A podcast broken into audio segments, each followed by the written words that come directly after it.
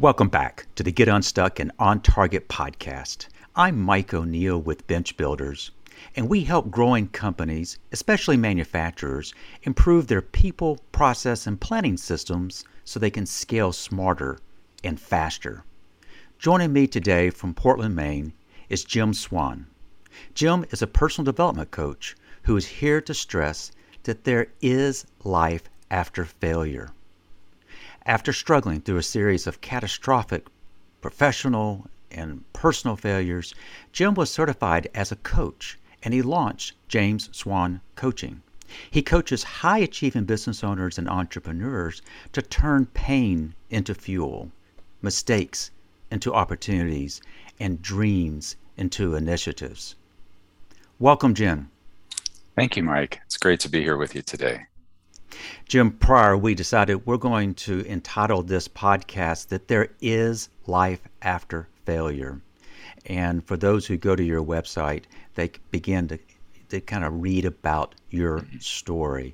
May we just kind of go ahead and set the stage, and that is you have found ways to take failure, and it has really changed your entire trajectory. Would you mind kind of walking through our viewers and listeners a little bit about that journey, please?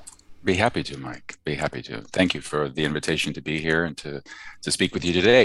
Um, the story is um, messy at best, um, painful at worst, hmm. but the good news about it is that it's in the past and it doesn't define me today. Um, I've learned innumerable lessons. I continue to learn lessons, as we all do in life. Um, the thing I, I, I think the shift that has happened for me over the last five-ish years um, is coming to terms with the idea that I don't have to be afraid of my failures, that I can embrace them, learn from them, create a, a new plan for forward motion, and then I can create a future in in my instance, a future that I never dreamt of, and a future that is bigger and brighter and more fulfilling than anything that I have ever experienced before. And and really, I think at the end of the day, not beyond anything that I even imagined. So, um, so yeah, it starts with, um, I guess the, the first phase of it starts with a business failure in Los Angeles back in two thousand eight, two thousand nine, when the economy tanked. Uh, my business tanked. And because I had done what many people did, and that was leverage personal assets, basically, you know, put my house up, uh, took a second out on that. Um, two months later, when the when the, the real estate bubble in Los Angeles burst, um, that went away too, and mm. I was left with nothing. And there was one one. Well, it was the wee hours of the morning. Um, I found myself sitting on top of the high-rise building that I lived in with my feet dangling over the edge, mm. trying to decide what the next step was going to be. Mm. And um, and fortunately, I didn't I didn't take that final step at that moment. I had I had two dogs that were running around behind me, two little two little dogs, and I, I like to say that they saved my life that night because uh, they gave me a reason for climbing down off of that roof. And um, and then I began a slog. Uh, it was a almost a ten-year slog, Mike, um, trying to recover from that failure, which I, in the moment, I never really did. Um, and I stumbled into a couple of you know, different businesses. And at one point I landed, um, I landed in, on the idea of creating a podcast, not unlike what you're doing. Um, and I dove into it with a vengeance, and I still had contacts in my then industry, and had an amazing time, almost three years of building a podcast that turned out to be very successful. And I really felt in that moment that I had I had sort of found my place. Um, but while all, all of that was going on, I was, again, still sort of struggling financially because, of course, nobody gets rich, rich off of making, doing podcasting. Um, and so I was taking the occasional consulting job. And just to make a, a long story slightly shorter, I screwed up. I um, misappropriated clients' money. I used it in a way that was not appropriate, was not the way that we had agreed that it would be used. Um, I did it That was a combination of ignorance, because I've never been good with money, um, and I've never really paid attention to them. I always had people in place to do that. Um, and at this point, it was just me. There was nobody to rely on. And I fumbled the ball. Uh, when I discovered what I had done, or when I realized what I had done, um, I panicked, uh, scrambled a little bit, thinking, well, I can recoup from this. I can, you know, get the money back together and no one will ever know. And then when I realized that wasn't going to happen, um, I went to the client and I, I said, this is what has happened. And these are my plans. I'm, I'm going to pay this back, uh, which I began right away.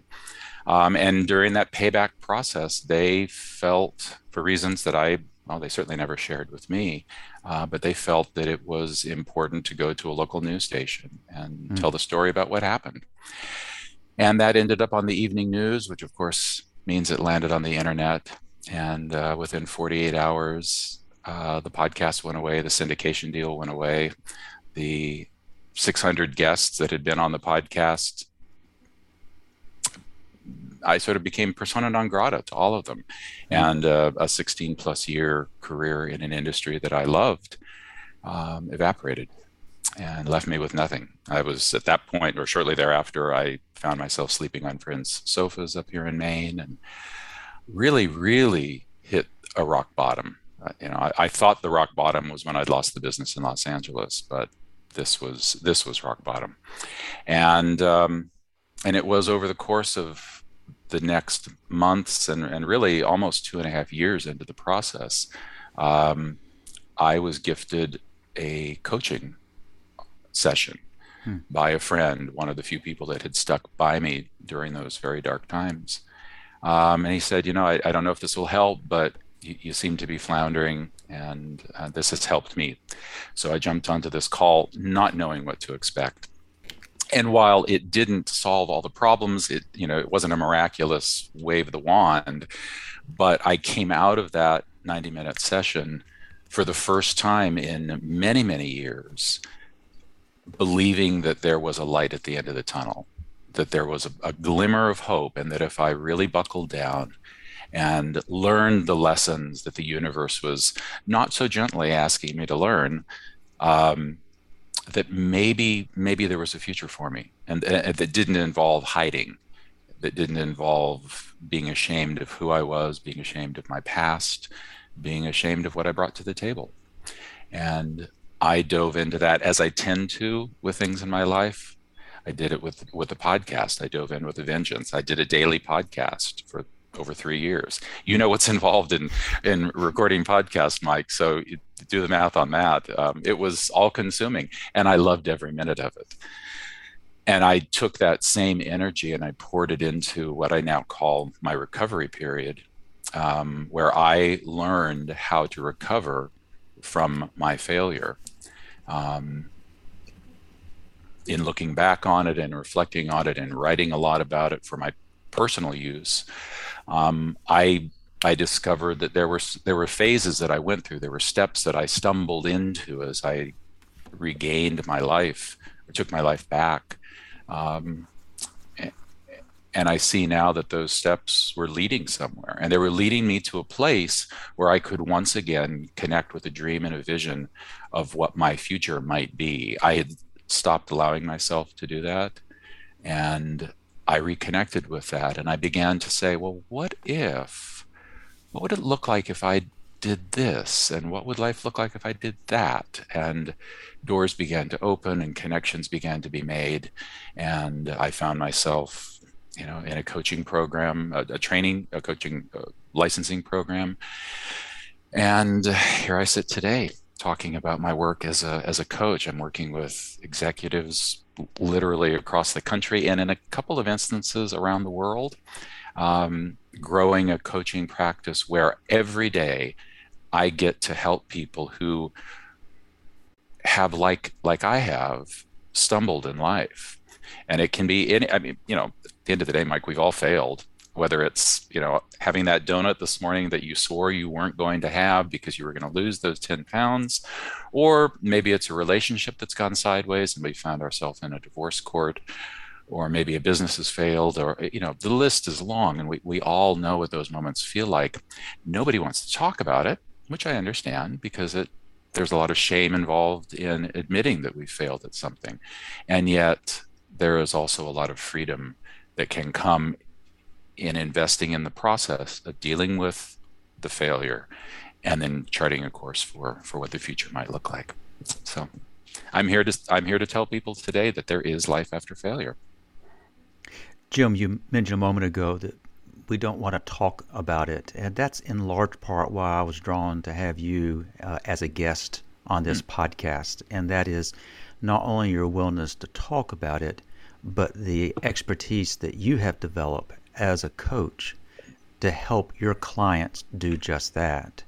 And there's aspects of your story that I'm hearing for the first time. Um, as I was listening to you share, and I know you left lots of details out, but it sounds to me that you have experienced the highest of highs and the lowest of lows. And in, you mentioned L A, in typical Hollywood fashion, we have a tendency sometimes to kind of make it real simple. Someone hits a, a setback and they buckle up and they kind of climb out of it, and it's a, a success story. Mm. What you shared with us is a major business failure that you thought was the worst of the worst, but that that set in motion, I love this word, a ten-year slog. Gosh, yeah. That is a four-letter word that, that almost tells it all. Yeah. Um, when you use the word slog, what does that feel like? What does that mean to you? What was your experience during those ten years? Great question, Mike. Um, the experience felt like, as I as I think back on it now. So my my grandfather, a very wise man who unfortunately is not with us anymore, he used to have a a, a term that he shared with us as kids uh, when someone would talk about being in a rut. Mm-hmm. He would describe a rut as being a grave with the ends knocked out. Hmm. And so, so if you take that image and you overlay on top of it muddy ground, so a grave with the end knocks, knocked out and knee deep in mud, that's what the slog felt like to me. So for ten years in muddy, muddy terrain, up to my knees, sometimes deeper, mm-hmm. I was trying to make my way out of this rut that I had found myself in. And the rut was that I was a worthless failure, that this mistake that I had made, this failure, this business that I had lost, or, you know, fill in the blank. We can all fill in that blank. Um, and it can be on a ginormous catastrophic scale, or it can be on a relatively small scale. But the funny thing about failure is it all feels the same in the moment. Hmm. We all feel like we are less than, that we aren't worthy of, that there's nothing good that can come out of anything that we do. And that was the grave with the ends knocked out, knee deep in mud, that I found myself in, and that I stayed in, not not out of choice, but because I didn't know any better. I didn't know how to get out of it. And I think that's what, well, no, I, I'm correct that. I know that's what motivates me today in the work that I'm doing uh, as a coach. I came across a journal entry that I had made in one of my darkest hours um, after the, the podcast had gone away, and after I had been publicly shamed and humiliated, uh, ostracized, you know, persona non grata from an industry that I had been deeply involved in. Um, and I was writing one night, and I I just over and over and over I wrote, if if I could just talk to someone who could understand what I'm going through, mm-hmm. could have some point of reference, not to save me, not to cure it, not, I just, I needed to talk to someone who got what the pain feels like. And I, at that moment, I didn't have anyone in my life. And so I just slogged on.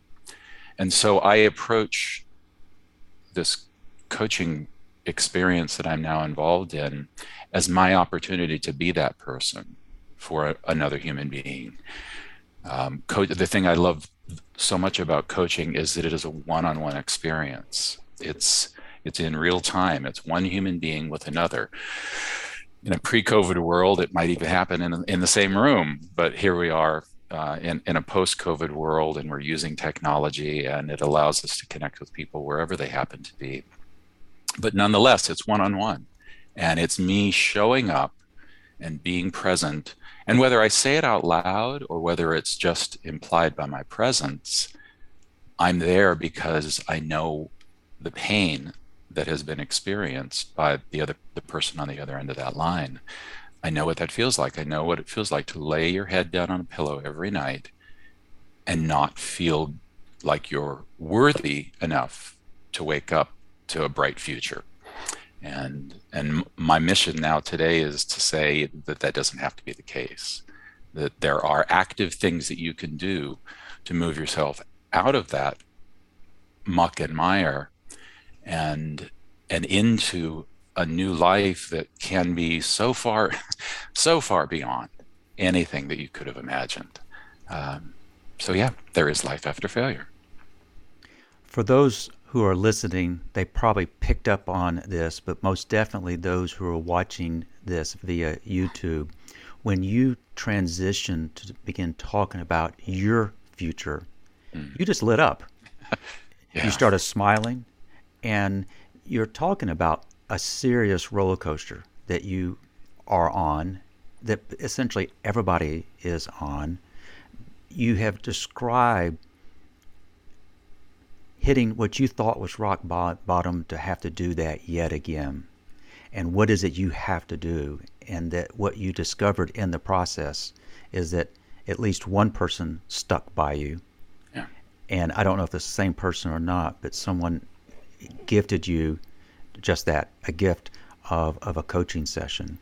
Um, my interest in inviting you as a guest, as you know, Jim, um, I too coach. Mm. And um, I don't have the experience to the depth that you do. When you're working with clients, can people just sense that in you, that you have been there, you've done that? Is there is there something almost unsaid in your interactions with your clients? Wow. Um, I hope so. Mm-hmm. I hope that they're, wh- whether it's through Zoom or th- over the phone or on the odd chance that we're in a room together. I actually, I think face-to-face in a room together, I think it becomes a little easier because I think I, I can communicate through body language a certain degree of empathy that that I think is a foundation of the work that I do. Um, I hope that it can come across. I believe it does. I certainly hope it comes across in a Zoom communication like we're experiencing today or over the phone. So I, I believe so. You know, I, I, I hear people, whether it was just out and about, I have overheard in my coaching training, because we do uh, test sessions, you know, educational sessions where we're coaching peers. And I've heard people share stories about painful moments in their life. And I've watched the the person filling the role as coach in that moment gloss over things that I would never have glossed over. So mm. I, I do think that there's a, a sensitivity, certainly an empathy um, that I bring to the table that, that I hope distinguishes interactions with me. In many respects, as you describe prior roles, mm-hmm. you were a business um, owner, an entrepreneur, and I know that you particularly work with high-achieving business owners and uh, entrepreneurs. When I add that descriptive phrase, high-achieving business owner or high-achieving entrepreneurs, how does failure affect someone who might have been accustomed to high achievement? A great question. Um, I think in some ways,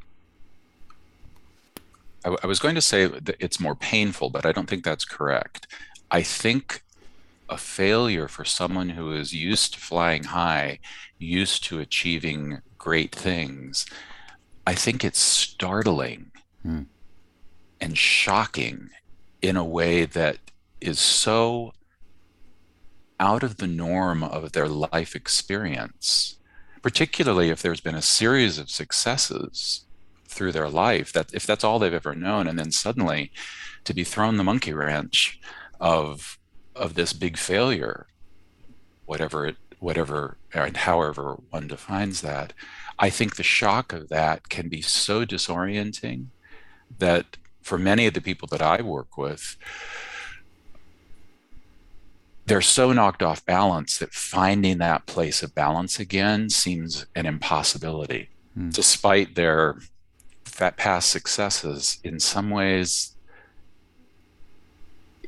it just feels a little more out of reach to them.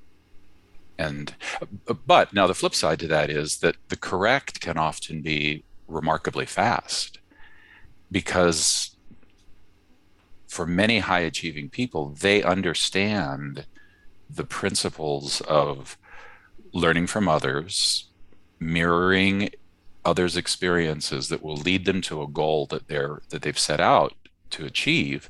And so when they're given, okay, step A, step B, step C, they hit step A, they're ready to move on to step B, on to step C, and suddenly things are very different for them. And so once they're able to unleash that energy that they've been used to, that has been derailed to some extent by this setback or failure, the recovery period, I, I remember reading an article a number of years ago about athletes who train, and, and what they're training for in, in this particular instance was to shorten their recovery period.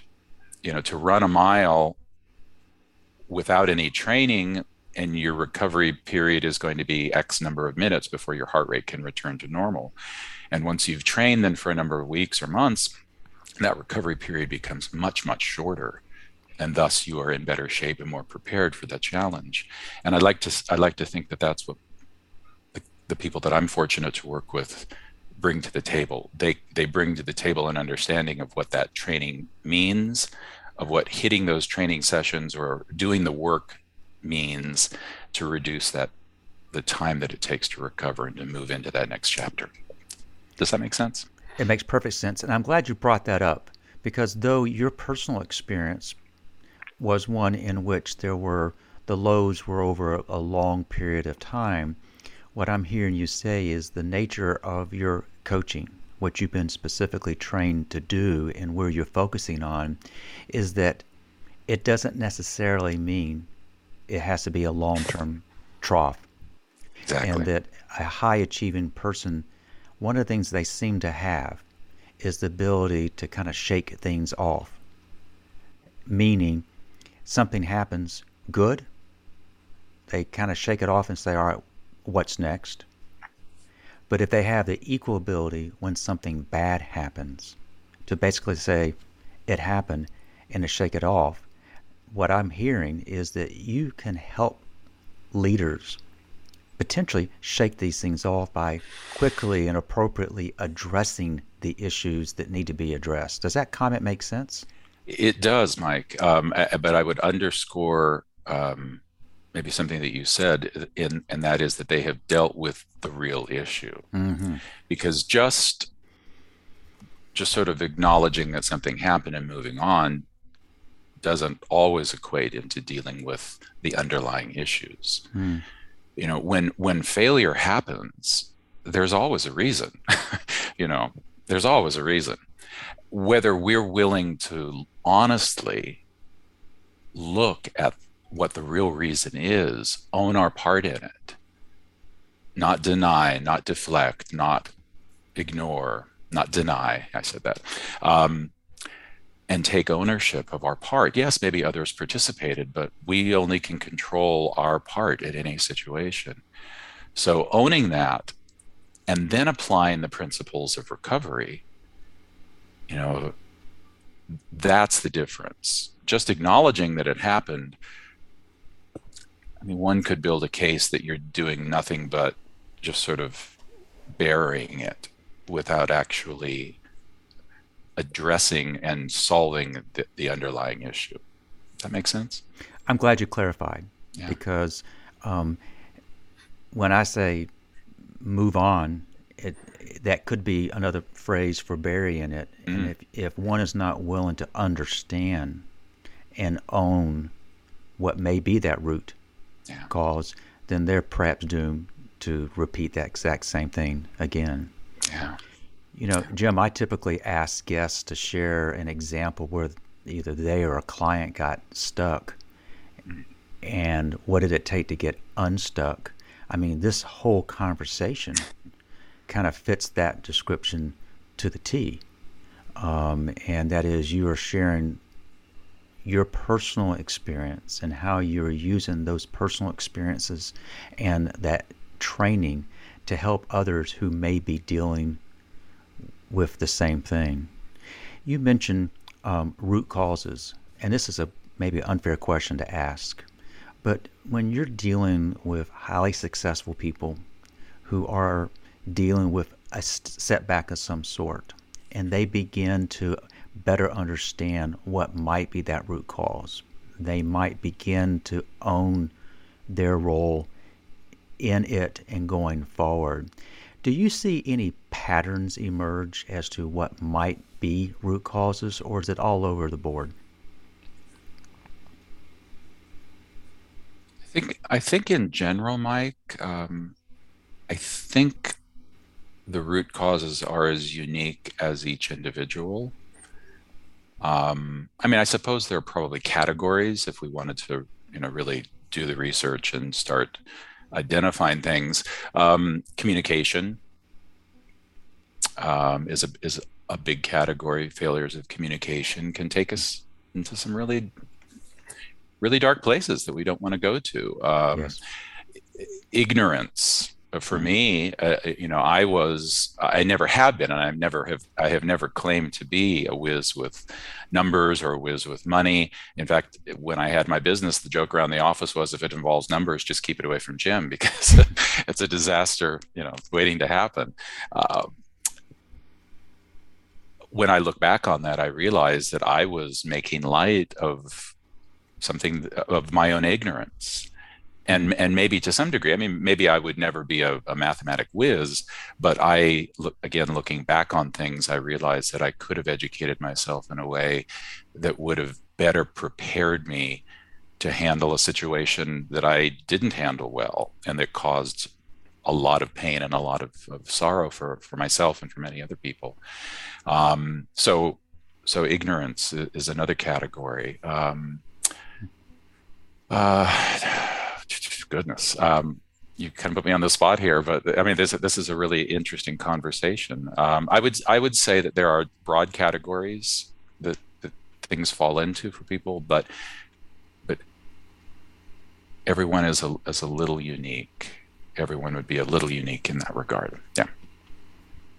Jim, I've already commented to you before we hit the record button how much I enjoy reading your website mm. because it clearly is not written by someone who doesn't know. It's clearly got you and your fingerprints um, all over it.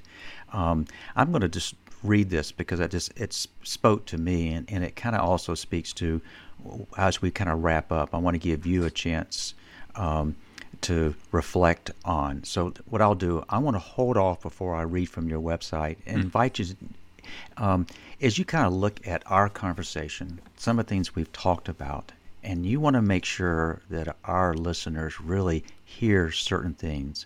What are those takeaways? Uh, I think that the, the most important takeaway from any interaction that I'm able to share with another person or people um, is the idea that, and I've said it many times and I repeat it regularly, there is life after failure. That whatever thing you have stumbled over, whether it was falling off the wagon and, you know, eating that donut and blowing your diet, not getting to the gym the way you regularly, the way you were determined to regularly go, whether it's a relationship that is tanking right now and that you're feeling guilt and shame over, whether it's a business deal that has gone sideways or a business in its entirety that is going or has gone sideways, it doesn't matter. You're not alone, and there is hope. I think that, that would be the, the double-pronged thing that I would want to underscore. You're not alone, and that there is hope. For those out there who might get that sense that they may be alone and maybe are finding hope elusive, what's the best way for people to reach out to you? Uh, the easiest way to, to find me is the website, um, james dash swan dot com. Um, There's a, an easy contact form there. You can reach out there. There's, a, I believe, the phone number uh, is posted on there. Um, make a call, shoot me a text, um, send me an email. Uh, it's jim at james dash swan dot com. Um, super easy. Don't forget the hyphen. The dash in there is important. I, I couldn't get the James Swan U R L. Somebody beat me to it. Um, but uh, yeah, jim at james dash swan dot com or the website james dash swan dot com. That's the easiest place to find me. We obviously will include that in the show notes. Um, uh, we had the same issue with Bench Builders. We mm. had to add the dash in between to be able to claim that.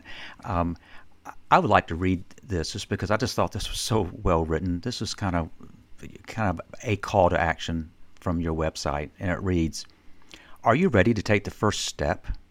At this point, you can follow one of two paths. First, you can move on without clicking the button below and continuing doing what you've always done. And chances are you'll continue getting what you've always gotten.